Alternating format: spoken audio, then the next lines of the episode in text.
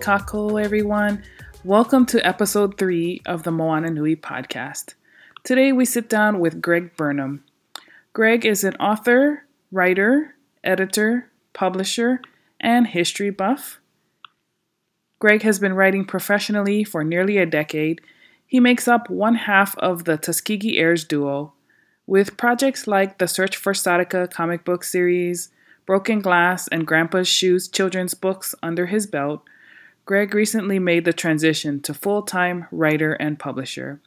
He's currently working on a bevy of projects, as well as the beloved Tuskegee Heirs comic book series with his partner Marcus Williams. You can find Greg on Facebook at The Search for Sarika and Tuskegee Heirs. He's also on Instagram at Greg underscore Burnham7 and via his websites platforml7.com and tuskegeeheirs.com. You'll be able to find all of these links in the show notes. Hey, what's going on, Greg? How are you? I'm good. I am not inebriated. I'm just very sleepy. And not sleepy because I'm lazy, but sleepy because it's been a long day. But I'm going to do this. I'm excited about this and I'm so glad that you asked me to come on. Yeah, definitely. Thank you. Thank you. So, um, for those who um, may not be familiar with Greg's work, you can see a little bit of his work here. This is the project that he's currently um, working on and is live on Kickstarter. We will post the link into the comments if you want to go and check that out. But while we're doing that, we are going to talk a little bit about why this story is so cool, We'll talk about some lost and forgotten tales about history, which is one of the things I really love and is, as you all know, a big part of my mission with the Moana Nui podcast to celebrate the accomplishments of Indigenous peoples and to lift their voices and tell you folks some stories that you may know about. So, um, Greg, let's start off with the setting for Search for Sarika. It takes place in Tulsa, Oklahoma in the 1920s. What makes that place so special, and what is Black Wall Street? Uh, so, uh, yeah, it's 1921. Black Wall Street is a district in Tulsa, Oklahoma, in which, like, we saw uh, one of the biggest booms as far as black uh, ownership, black black business, and um, it just showed that you know we could, as a people, you know, post you know slavery, we could still pull ourselves up and you know really make a, a, a, huge mark in the world. And and there were other uh, cities throughout the United States that kind of did the did, did something similar. I do know that with you know Tulsa, there were people that were coming from all over because they felt like there was a good chance for them to actually thrive there. Right, right. Which is like really, really important. I mean, because we're talking about a black community of black businesses. I mean, and they're calling it Wall Street for a reason, right? This is a community that is circulating resources amongst themselves, taking care of one another. You know, everyone is playing their role. You know, you have farmers, you have bank owners, you have, you know, all of these people who, you know, they focus on their thing so we have the search for Sarika, and you did the origin story of issue two, which you launched on Kickstarter last year. One of my favorite pages was the conversation between Sarika and her father. You know, when yeah. she gets in trouble and she yes. gets taken to her dad's office, and it's like, oh snap! But he he talks about, you know, he's talked about some of the businesses in the community, and he's a he's a successful banker, and like he's talking about some of those businesses that have been shut down. Can you tell us a little bit? bit more about how, like, why you chose um, this particular setting and how you like incorporated those historical facts into your storyline. Thank you for saying that. That makes me feel good because I like that was my favorite part. Uh, like that's where after I read it a few times, I was like. Mm-hmm. you know, uh, so that was kind of like a microcosm of what's happened over and over in this country. And I'm sure uh, this is the country that I know most about, but I'm sure it's happened in other places as well like we see it, it, it was, it's kind of like a form of gentrification where they're coming in and uh, they devalue your property in a lot of mm-hmm. instances. Sometimes they just flat out destroy it but um, it's you know they devalue the property then they come in and buy it up. So one of the things and you know, my inspiration for doing this story, it came in a dream after I watched this uh, documentary, and I always talk about it, and I gotta re- remember the name. There's a lot of documentaries, but um, this one really detailed, like explained how you know the process went. So they go in, they kill people, capture people, some people flee and get away, and then they go into the houses and they would take everything because like a lot of this massacre happened based off of jealousy. So they went in, they pillaged, took anything of value. They were taking so much stuff because the people in the, the district had, you know, better things than a lot of the white people had. So, you know, they took everything and then they burnt it down. And most people didn't, they wouldn't give them, you know, the insurance wouldn't cover. They said it was a, a riot. And so the insurance wouldn't cover the lost property, the damaged property. So a lot of people had no way, like that was their life. They had put in, you know, their, their lives into that. They didn't have anything else. So people ended up, you know, the city ended up going back in and taking control of the land after a while. So that was like the fast, super duper sped up version of gentrification. But um, I just wanted to put that in because mm-hmm. so often we, you know, and I try to like create, you know, fictional people that were actually affected because so often we look at it and we say, okay, this happened almost a hundred years ago and these people lost their land, but we never look and like go deep into looking to see who these people were and what the, right. you know, like, so there's like an amazing restaurant, you know, we all can relate to one of our favorite restaurants, right? Just imagine if it got put out of business because somebody, you know what I'm saying? So, um, yeah.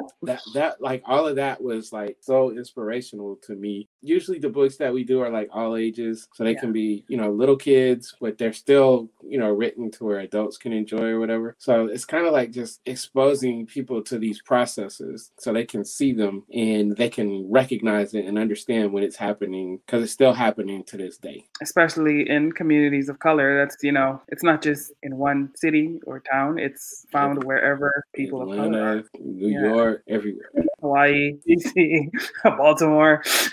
you know, like all of these places where it's still happening. And the, and I absolutely love that you said like this is just like the livelihood of the community. This is where you know relationships are formed. You know, um, these small businesses, these families, and people who really like they know each other, right? Like they know who belongs in the community, who doesn't belong in the community, and you know a lot of the issues as far as like police violence, you know, and those kinds of things are because you bring in people to police those areas areas who don't know people. And if you don't know people, you're going to assume the worst, especially right. if you are a Westerner with a European colonization type of mind. So everybody's the enemy. Who's scary.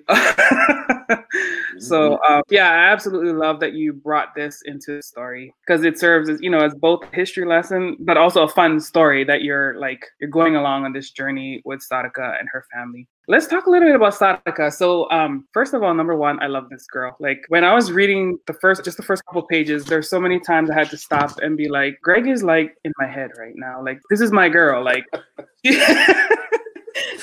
she's like very studious in school, right? Like she's focused on her studies. She's strong. She's a protector. Like she's no nonsense. Like you're not gonna mess around with her. You know what I mean? And she's protecting her cousin. And I'm, I'm just like, oh my god, this is like how I was with my little sister. You know, a lot of um like male writers tend to write male characters how did you get the um the inspiration and perspective on creating a female character um so this particular instance like i literally had a dream about a young lady who escaped the rubble of Black Wall Street. So it wasn't that hard. So like with uh, Tuskegee Heirs, we have like five main characters. Two of them are young ladies. So I, I have a daughter, I have a stepdaughter, like, you know, so, and I spent tons of time with them growing up. Uh, now they don't, you know, they're older now. So it's, right. it's not, you know, you don't have all that time. So just understanding them and under, like, understanding the temperament, I felt like it was something that I, I needed to do. I don't, it's weird because it's not the kind of thing where it's like, okay, this needs to be a girl. It's just kind of what flows, what, what mm-hmm. feels good, right? So, like with Tuskegee Heirs, Ayana, who's the leader of the team, of course, it's a young lady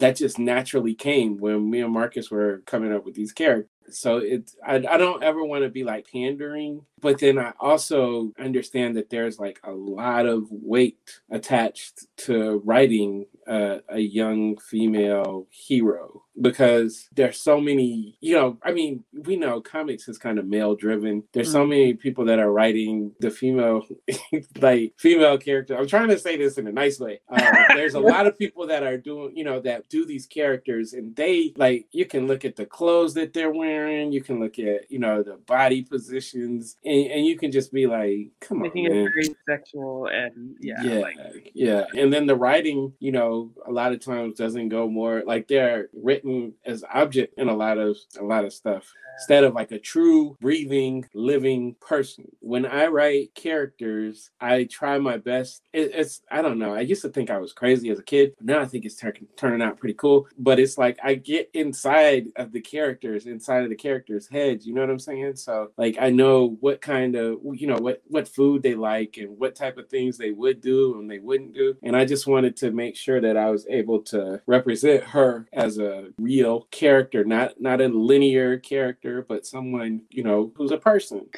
yes, well, I, I, think you did a, a, a great job um, developing this character, even if it's just the, the origin story. And you're definitely headed in the right direction for sure, because, you know, I've done surveys to women and like, because obviously I'm to write about women. That's, you know, it's because I'm a woman. But um, like I've asked them, you know, like what are some stereotypes that like frustrate you about um, storylines that involve women, right? And it's basically what you said, you know, like only only visualizing them as an object, a thing for the pleasure of men, and not understanding like the actual real life situations that women go through and understanding, you know, empathizing with their perspective, you know, and those things. So I think you did a really good job with Sarika. So, ladies, if you have not yet heard of this project, should definitely be checking it out. You're gonna love Sarika. I love her. She's like my spirit animal so yeah and then i especially like there was one part of the story where um, you know her father was talking about fighting against bullies who are trying to destroy the businesses and Sarika was like yes so you understand like my you understand what i'm talking about he's like hold on young lady right. no I, and i've had that um, with you know my daughter and my stepdaughter and when i say stepdaughter i'm saying that with you know love and affection yeah but i've had that where it's like you're trying to teach them logic and they're both like smart, like super duper smart. And so they end up turning that logic on you and being like, okay, well, since you understand, then you should understand this too. And I'm like, oh, you're right, kid. you know, so uh, I thought that was fun. That was that was fun to write. The whole thing was fun. Yeah, the whole thing was just it was fun to write, and I think that's the best part. Like when you're doing this, is that part doesn't seem like work. All the other like the ancillary stuff seems like work, but when you're just sitting down and just you know coming up with this stuff, that's the fun part. For sure, I was. I mean, I was having fun reading it. So there's a couple times I have to go back. I'm like, okay, yeah, let's let's learn more about this. Um, and just paying attention to like all the details. I really like your artist, Shannon Sapinter. Sapinter, yeah, yeah, yeah. He's um art of S as in Sam, V as in Victor, S as in Sam on uh what's that thing? Instagram. He's awesome, and he's a really really awesome dude too. Yeah, it's really cool. I love his art style and just everything about it. And of course, Marcus is always with amazing covers. Cool. Yeah, so that's uh, one of my things that I make. I because I have Marcus, so it's like I can always get concepts and kind of have him build certain things out. It's like just so I can see how it looks. So yeah, he's val- very valuable to have on you know on my team. So in the search for Sarika, something happens to her. I'm not gonna do spoiler alert, but um, she is gonna go on an, an adventure in search of a mythical ancestor. Is, is I believe is how you put it. Who was the who's the inspiration how did you find out about this mythical ancestor and what kinds of research did you do? Um, so you know the uh, Queen Calafia, which mm-hmm. is it's a fictional tale, uh, and I had to put it here because I always forget how to pronounce it. But um, in English, it's the Adventures of Esplandian, and so this is like a, a woman, a black woman who had like an army of all women. I don't even know anymore, but some people say that uh, it's like the inspiration inspiration for Wonder Woman came from this because it was like an army of, you know, an all uh, female army. There was like griffins that, you know, like were would attack from the sky that was rolling with them. And so um, the, this guy wrote a novel about it, uh, and it's called, like I said, The Adventures of Esplandian. Um, and it was like 1510, I believe, is when it was written. And so, um, but anyways, she ended up coming, you know, controlling an island of you know called California, um, which some people say was our California. Mm-hmm. So that's where it came from. And I'm uh, so I was a history major. I'm always like learning because it's like I learned you know a long time ago. You'll think you know all this stuff, and then somebody will knock over something, and then you're like you have your whole uh, perspective change. So what I was doing um, for a different project that I wanted to do at the time, I was uh, looking at all these different pieces of evidence that showed how many people were here before Christopher Columbus. And basically we settled on everybody was here before Christopher Columbus. uh, yeah. You know, the the northern Europeans, you know, the Vikings, they were here. Africans came from both sides, Polynesians, Chinese, like everybody was here and Christopher Columbus was the last one. So I had learned about the, you know, the currents off of the west coast of Africa that bring you directly to the Caribbean. It's also no secret that 1492 happened to be the year that that the Europeans gained control of Spain. And that's the same exact year that they set sail for the New World. Uh, They teach us in school that everybody thought the world was flat. That's a lie. There's probably more people today that think the world is flat it was already pretty much common knowledge that the world was not flat. I always contend they say he was looking for a faster way to India. I think that's a lie too. I always contend that they knew exactly where they were going and they had help. Two of the ships were owned by Moors who mm-hmm. had been in control of Spain. So I, I always contend that when they inherited these routes when they gained control of the country. So, with that said, that just opens up, and that's what I try to do. Like in these books, Tuskegee Heirs and Sarika, I'm not gonna just give away a whole lot of uh, information. But for people that really want it, there are going to be things that you can go research that can kind of open up these little portals. And that's how I always learned. Like I'd have like an OG, somebody give me like one fact, and then I go, you know, searching forever back before they had things like the internet and all that good stuff. When I did, you know, I found out about my the um, Mali, what's his name, Abu Bakr, who took 250 ships to you know on this this route excuse me uh on that route like i want i want to say it was like 800 ad in the 800s i already mm-hmm. took like 250 ships sent them and never came back you start seeing all these different things, these Olmec heads and all this stuff. They found all these African bones and all this stuff in South America. So, I, you know, and I don't want to talk forever on that one question, but basically, it's like you get all this information to know that we were here, everybody was here. And and then when I was researching, you know, for Sarika, because there's going to be some stuff that's going to happen uh, with the Grand Canyon and other stuff. And, you know, you start researching and finding out like did have you ever heard about in the 1930s there was a guy he reported in the newspaper that there were Egyptian artifacts found in the Grand Canyon. Um, I didn't know that. That would not surprise me one bit. Then they like they rolled it back and I think now they say that they were Chinese. Any way you want to cut it, you know, it's just more evidence, you know, of all these people that were here. I just thought it was cool to add, you know, and speak about some of those things. And then, you know, it's fiction, but you know, there's some real things that are built into the story, like some of the towns that actually, like black people actually settled that fleed slavery and, you know, we're going to settle. So, real cool stuff. Uh, I feel like it'll just open up. You know what it is? We spend so much of our time, and, and it's not really our fault because this is what we're forced to do. So, we always talk, think about all these other people's Greece and Rome and all these other people's mythologies and all this stuff. And we never even focus on the stuff that's right right here, you know? Yeah. And it we I know why they didn't teach us because it would have been empowerment, right? you know, and so they don't need you empowered. But there's all kinds of cool stuff that we can talk about. So I'm gonna talk about it. Yeah, definitely. Because um, you know, in school, I remember like I hated history, and it's because it was like history that didn't relate to me. I'm, I'm like, what's American history? What? Like, who are these people? They, I, I don't. Why? Why do I have to know about them? You know, like I want to. What about my history? Like my Hawaiian history. They didn't really teach that in my school, at least specifically where I was. I'm kind of like you, like I hear different facts and then I go on my little squirrel, you know, like woo. And then I go down my wormhole and it's just crazy because there's so much information out there if you number one put in the effort to go and look I actually kind of miss old, like before the internet when you had like encyclopedias and books that, you know, you open all up.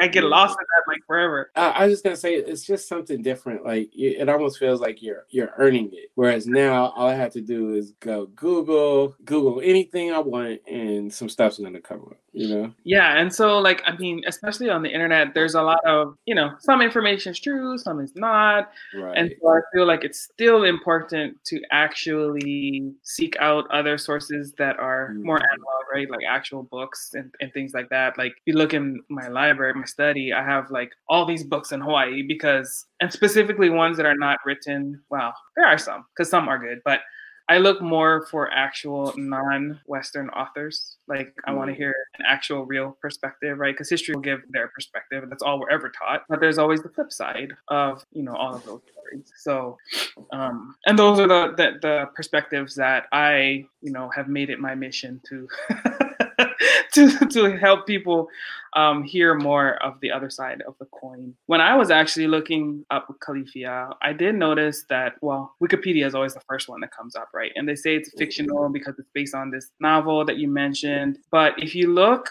um, there's a couple other articles that are, I think, Africa based, but, um, and I, there was a couple books mentioned, which I'm like, okay, new books for me to buy so that I can go read those and see what they say. But a lot of those articles um, were actually giving like facts and examples of why she was actually real and these this black community that was out in california our california uh, actually existed first navigators were actually African, Polynesian, you know, like Austronesian, all of those peoples who are actually, I mean, today we're kind of conditioned to think to divide like these are Samoans and these are Tongans and these are Hawaiians, but and these are um, you know, New Zealanders and Maori and and Indians, but they're really all the same people they have been traveling the seas for like so long and some have settled you know in different places. And as we're seeing more dna type stuff you know like more evidence is showing. I mean if you look at the olmec heads like you, you mentioned it's like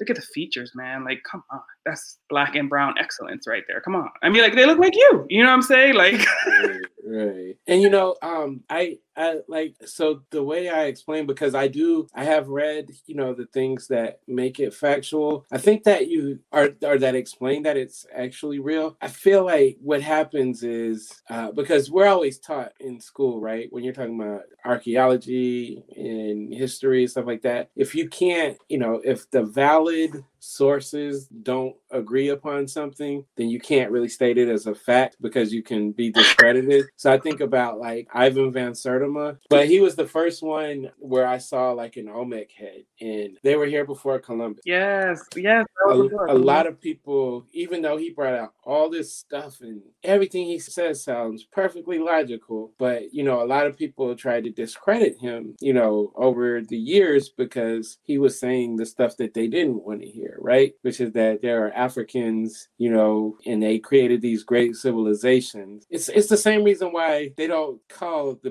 pyramids in Mexico and South America. They don't call them pyramids, right? They call them yeah. temples or whatever. Mm-hmm. I'm like, that's a pyramid. Well, that's a. Yeah. I mean, it's got the same. shape. It's a pyramid. it's a it's a step pyramid. Like, why are we beating around the bush? So I think that for my part, it's like I don't want to just automatically like say this is super duper factual. You know what I'm saying? Because you know there's these widely conflicting you know views of, upon Calafia, and you know what I'm saying. So it's like I'm gonna tell it just like some people do, where they you know make stuff up and you can't tell what's real and what's not. So right. and um, but it, it, at the very least, you can go look it up and research for yourself to see is, is this really something that you know that's real. And I I love that you brought up the pyramids because you know, and it's it's very easy for people who have not traveled to these actual places. I've not actually seen these things to make these bold statements about whatever. Two pyramids I know and have seen and have touched with my own hands the pyramids of Saqqara in Egypt mm-hmm. and the pyramids in um like Chichen Itza and um you know, into Central Central America. It's so easy to see the similarities of these cultures, whether or not they were the exact same people. Um, right. It would be extremely hard for them to not be connected in some way. And there are so many sources on YouTube that you can go to and you know look at these similarities, like these history channels and things that I I can get lost in. But anyway, I always like encourage people to like invest your money. Like, don't buy stuff. Buy experiences. Like, save your money, go travel, see for yourself, so that you can know for your own self. That's you know one way of doing research. And like just like you, one of our goals, you know, our stories and stuff, is to encourage people to do their own research too. Like, I don't want you to just take my word for it. Yeah. My, my important goal is to have people to actually get excited, get interested, and, and go do their own research. And let's you know let's have healthy discussion about it. Let's help build each other's perspectives. On, you know, like not everybody's gonna have all the same it's information. Just, yeah. It's it's just like opening people's eyes. Like um in the latest uh, issue of Tuskegee Heirs, our kids go to Rapa Nui or Easter Island. You know, so it's like the like these structures are, are things that people need to see because at, at, least we can start changing the narrative, right? That's the more I. So you know, at least people can start having different conversations. Like it's so crazy because I, I love G.I. Joe and they had an episode, and because I had no idea about any of this, there was an episode way back in like 84 or whatever where they were at Easter Island. And so, you know, I bought all the seasons on Amazon during quarantine. Amazon was getting all my money. Uh, so, you know, I'm watching and I remembered the episode and everything, but I, I never put two and two together that that's where they were. They were at, on Easter Island. You know what I mean? I was just bugging out because it's like they were trying to tell me, you know, they were trying to they were trying to drop little nuggets in there, right? But we weren't ready for it. So I'm trying to do, you know, similar stuff. Now the funny thing is, you know, we had already planned uh, issue four out. We were almost done with it at that time, and when I saw it, I was just like laughing because it's like it's funny how that could have had like uh like I could have subconsciously soaked that up. You know what I mean? The story, like the issue, it's like totally different. It has nothing to do with what they did did, but it's just funny that these this show that I was so drawn to was doing this kind of stuff that I'm doing now, and I wasn't even processing it in that way. Right.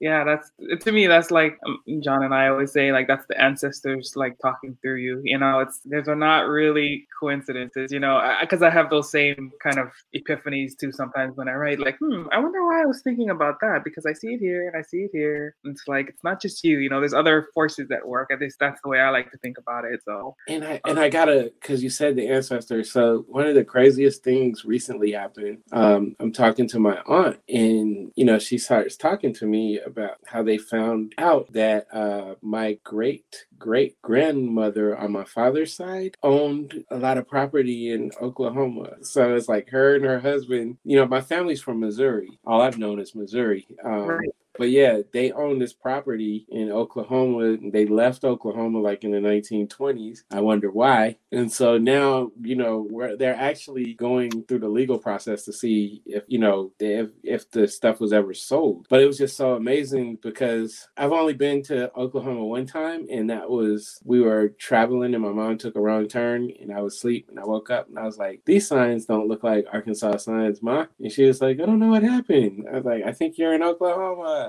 But it's like I'd only been there one time, but why I felt, you know, like this really deep connection to it. And then I'm finding out this new information, like, and I'm sitting here like, I was telling uh, one of my friends, I'm not even like the property and all that stuff. That's cool, whatever. But I'm more excited to figure out the story now. Yeah. So it's like I, I need, I want the information so I can try to figure out what happened. Yeah, putting the puzzle pieces together. That's that's kind of how I approach things too. Like, oh, you know, just studying history and studying my own history, and which often lead me to the histories of other indigenous peoples, and then back, you know, back into my history and see all the different connections. Yeah,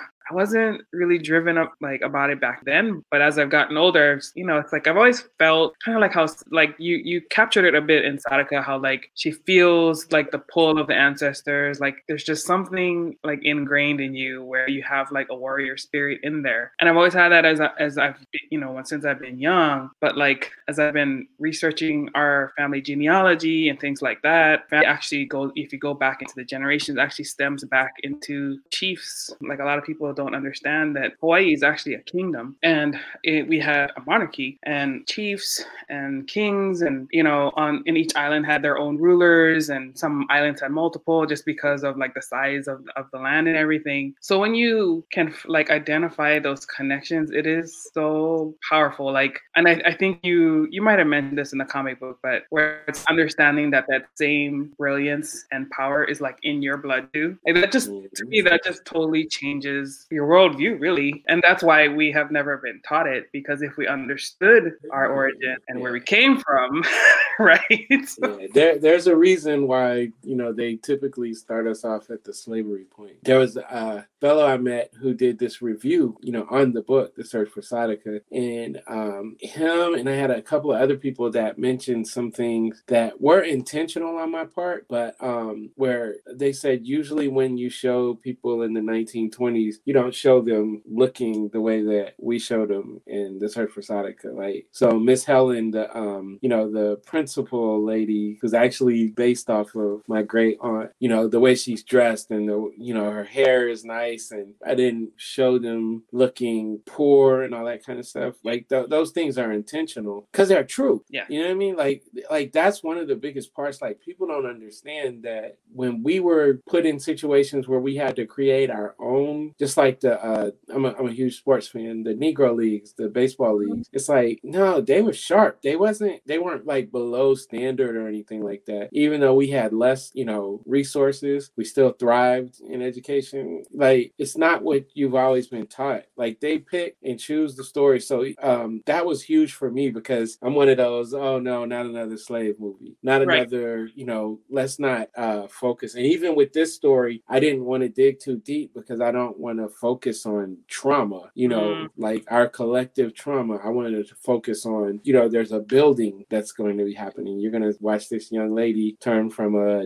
know it all 13 year old to a, a hero. And so that, you know, all of that was intentional. And, and I think we have to do that with the platform that we have, no matter how big or small. You know, we have to be intentional with how we show these images. We get a chance to center our people Right. in our works, right? I was making a joke with my friends. There's a new uh, Jurassic Park 3D animated series on Netflix, and when you know the first thing you see, you see a black kid on, the, on that initial poster or whatever, and I was like, "Uh oh, I'm checking this out," which I've already been burned so many times, but eh, without spoiling it, because I do like it. I'm on like the fifth uh, episode, but without spoiling it, it you know basically a black kid gets you know wins a chance to go to you know Jurassic Island or whatever they're calling it now, and he gets there and he's like the only black black person.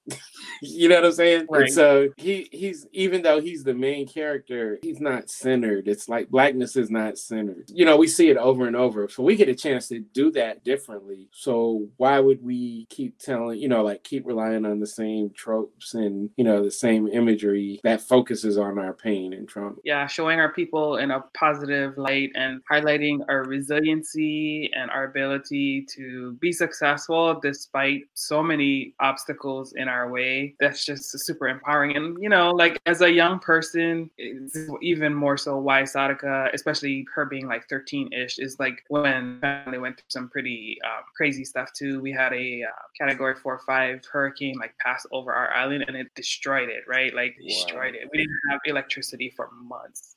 And so, you know, we had um, like FEMA and National Guard come in, and you know, I remember eating MREs and sleeping on cots, you know, and all these things. Our house wasn't affected too much, but just like the community and like what everyone was going through, and you know, just everybody pulling together to make sure that you know we survived. And people we may not have had a lot, but everybody took care of each other, and how I never knew how those experiences would later help me, you know, in as I became an adult and you know when all these other types of different world challenges come to you personally and while everybody else you know most other people would be freaking out and stressed out about it it's like like okay we like I, I made it through that that storm right? Like it's like okay well there's very few things you know other few things that would probably rock me kind of the same way. And to have it at such a pivotal point in terms of you know becoming a woman and, and all of those things just it's just powerful. And and for us to be able to inspire the next generation you know of young people coming up young minds and helping them to understand their their greatness and their power earlier so that they can then you know leapfrog even us like and accomplish you know these greater things even before we have. To me is like that's the real goal. Like being successful as a creator is, is obviously important. We all have bills to pay. But for me and i think I, I could probably say for for people like you and other independent creators the larger more important goal is you know being that beacon for those who could be feeling you know like like they're not represented their voices are not being heard mainstream ignores them you know and like like you mentioned even if it's just my little podcast over here you know like whatever each one of us can do the collective will definitely you know be something for our kids to pull on and you just never know like how it's going to impact somebody. Like those stories to me like you know when people come up to you at a con and they tell you like a personal experience like you really helped me in a difficult time you know and those kinds of things like that's like oh, mm-hmm. that's, you made my day. Even if i don't sell nothing else today like thank you you know? And i think um, what, what you said was beautiful you know about making it through the storm. So one of the things that drives me insane is you know when people say we are not our ancestors and blah blah blah. And it, you know it's like you've looked down you know like disrespectful at the people who if they wouldn't have done what they wouldn't would have done you wouldn't be here. Right. um, i think that back in my time you know we were taught well i, I can't say everybody but you know I, I learned good things about my people my grandmother used to tell me good things she left out the fact that she got arrested for a sit-in but i think that's because she knows i probably would have got arrested for something similar you know, she taught me a lot of really good things about my people. So there is, in a sense, you know, you can get some pride, right? Um, so it goes back to that thing like, if you're teaching me that my people were slaves, that my people were subjugated, it's hard to have pride in that. But that's not the only case. You know, you can go right down to Auburn Avenue in Atlanta and you can see that they had like a district where it was all black and mm-hmm. it was mm-hmm. rolling and, and it's still sitting. Like you can go visit the house that Martin Luther King grew up in and it wasn't like a little shack. it's uh, yeah. it's like we were thriving in certain areas just in spite of everything. I mean, despite everything that being held against us. And I, so I think stories like these if people can see, you know, that resiliency, like you said, you can start to look at your people a little bit different and understand that they, every time they got thrown into a mud hole, they climbed their way out and they kept going and they kept going. And when you really see, when you really truly see the lengths that uh, white supremacy went to, went went to to keep our people subjugated, you can understand your fight. They were fighting a losing battle, but they still were fighting. And if we had the kind of fight that they had, things would be a lot different. I mean, and we're still fighting, right? Because those yeah. those obstacles haven't really gone anywhere. They're just hidden a little better now, right? It's yeah. not as in your face, except for right now. During, you know, it's kind of crazy well, right now. Yeah. actually. Like, I want to know where you stand. But yeah, we won't go too far down that hole because that that could be a whole other podcast. another, yeah. One more question that we had from Alika Naihe, who um, sent the question in. Of all the stories that you wrote, what was your favorite, and what did writing, like the process of creation, what did it teach yourself about you? Um, so it's weird, man, because like I don't, I don't think I'm able to have favorites. They're kind of like kids. You have more than one kid. You love them, and you love them differently. So I love Tuskegee Heirs. It, it's the one that you know exploded and it's still explosive and all that cool stuff. I love Tuskegee Heirs and I love collaborating with Marcus on it. Uh, Marcus and I, we've been doing stories and, uh, you know, coming up with stuff for 20 years. So Tuskegee Heirs was kind of like our thing where we knew we could do, we knew what we could do, but we still had to show it. I love Sadaka because it was my chance. So with Marcus doing the art for Tuskegee Heirs, I don't really have to do much directing there. Whereas Sadaka, I had to learn more of a formal process of how to send a script. You know, so I send a script to Illustrator, which is different than me and Marcus sitting there and Marcus kind of saying, okay, right here, like I say, this needs to go in this panel, and then just let him go crazy. Uh, right. You know, so uh, it was different. Um, and then Sadaka was also like, it takes a long time to get these things done. Um,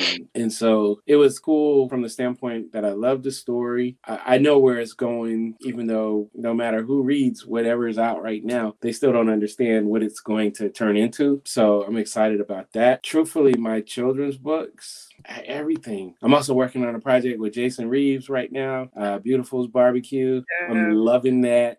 I got a couple other projects that I can't, I'm not allowed to say real quick. So that's a lot, a lot of words to say that I love them all and I love them differently. Like working with Jason has been great. It's fun. Like we're cracking up laughing half the time we're working. So all of them, I love them all. Just like I love all my kids. yes, all for different reasons and their unique characteristics. It's so true. All right. Well, we're coming up on the end of the hours. Again, now we talked about search of search for Sadaka today. Check it out on Kickstarter. Go to Kickstarter and search search of Sadaka. um, I will post the link again in the comments for those to check out. I hope you guys enjoy the story as much as I do. I hope you guys enjoyed learning more about Greg as the writer and understanding where he comes from and his perspective and what inspires him to create. Uh, so, Greg, for folks who are watching, where's the best place for them to follow you online? The way that uh, these algorithms work these days. like right. um i don't know instagram probably um which is greg underscore burnham i'm saying that seven uh yeah so you can follow me there i'm just greg burnham on facebook i am uh, i have greg burnham book which is dumb when I created the name, but uh, on Twitter. And I've been yelled at and told that I have to start doing more things on Twitter. So if you want to give me a follow on there, that would be wonderful because I'm going to actually start posting on there because you only have to yell at me like 20 times before I figure out that it's probably important. Cool. Well, all right. Well, thank you, Greg, for coming on the Moana Nui podcast. It was a pleasure. This has actually been one of my favorite interviews, uh, obviously for different reasons. I love all my interviews, but we got to delve into the historical aspect of our podcast. And I got to take some notes so I can go down more rabbit holes on learning more about history. So we'll probably have a follow on episode where we delve into some of those things and hopefully help you guys learn a little bit more about other lost tales and ancient airs. So, Ooh, one more thing. Have you ever been to okay. the Cahokia Mountains in St. Louis? No, I have not. What is it called? Cahokia? Cahokia, C A H O K I A. So, I'm from Missouri. I live there and my family's from there. And I never heard about these until I was like 37 or something. And so I went. It's, it's actually outside of St. Louis on the Illinois side. They're dirt mounds. They're huge. They're awesome. Check it out. I will definitely check that out. Yes, I love me some mountains. I'm, they're man-made. Oh, they're, cool. They're yeah. That's what's up. All right, y'all. Well, thank you again for joining us for another episode of the Moana Nui podcast. We hope you guys are safe and healthy. Stay cool, stay safe, stay warm because it is getting pretty cool out there. This island girl is uh, not quite ready. Let's do this. but again, mahalo nui. Thank you again, everybody. And until next time, aliho, malama pono. Take care.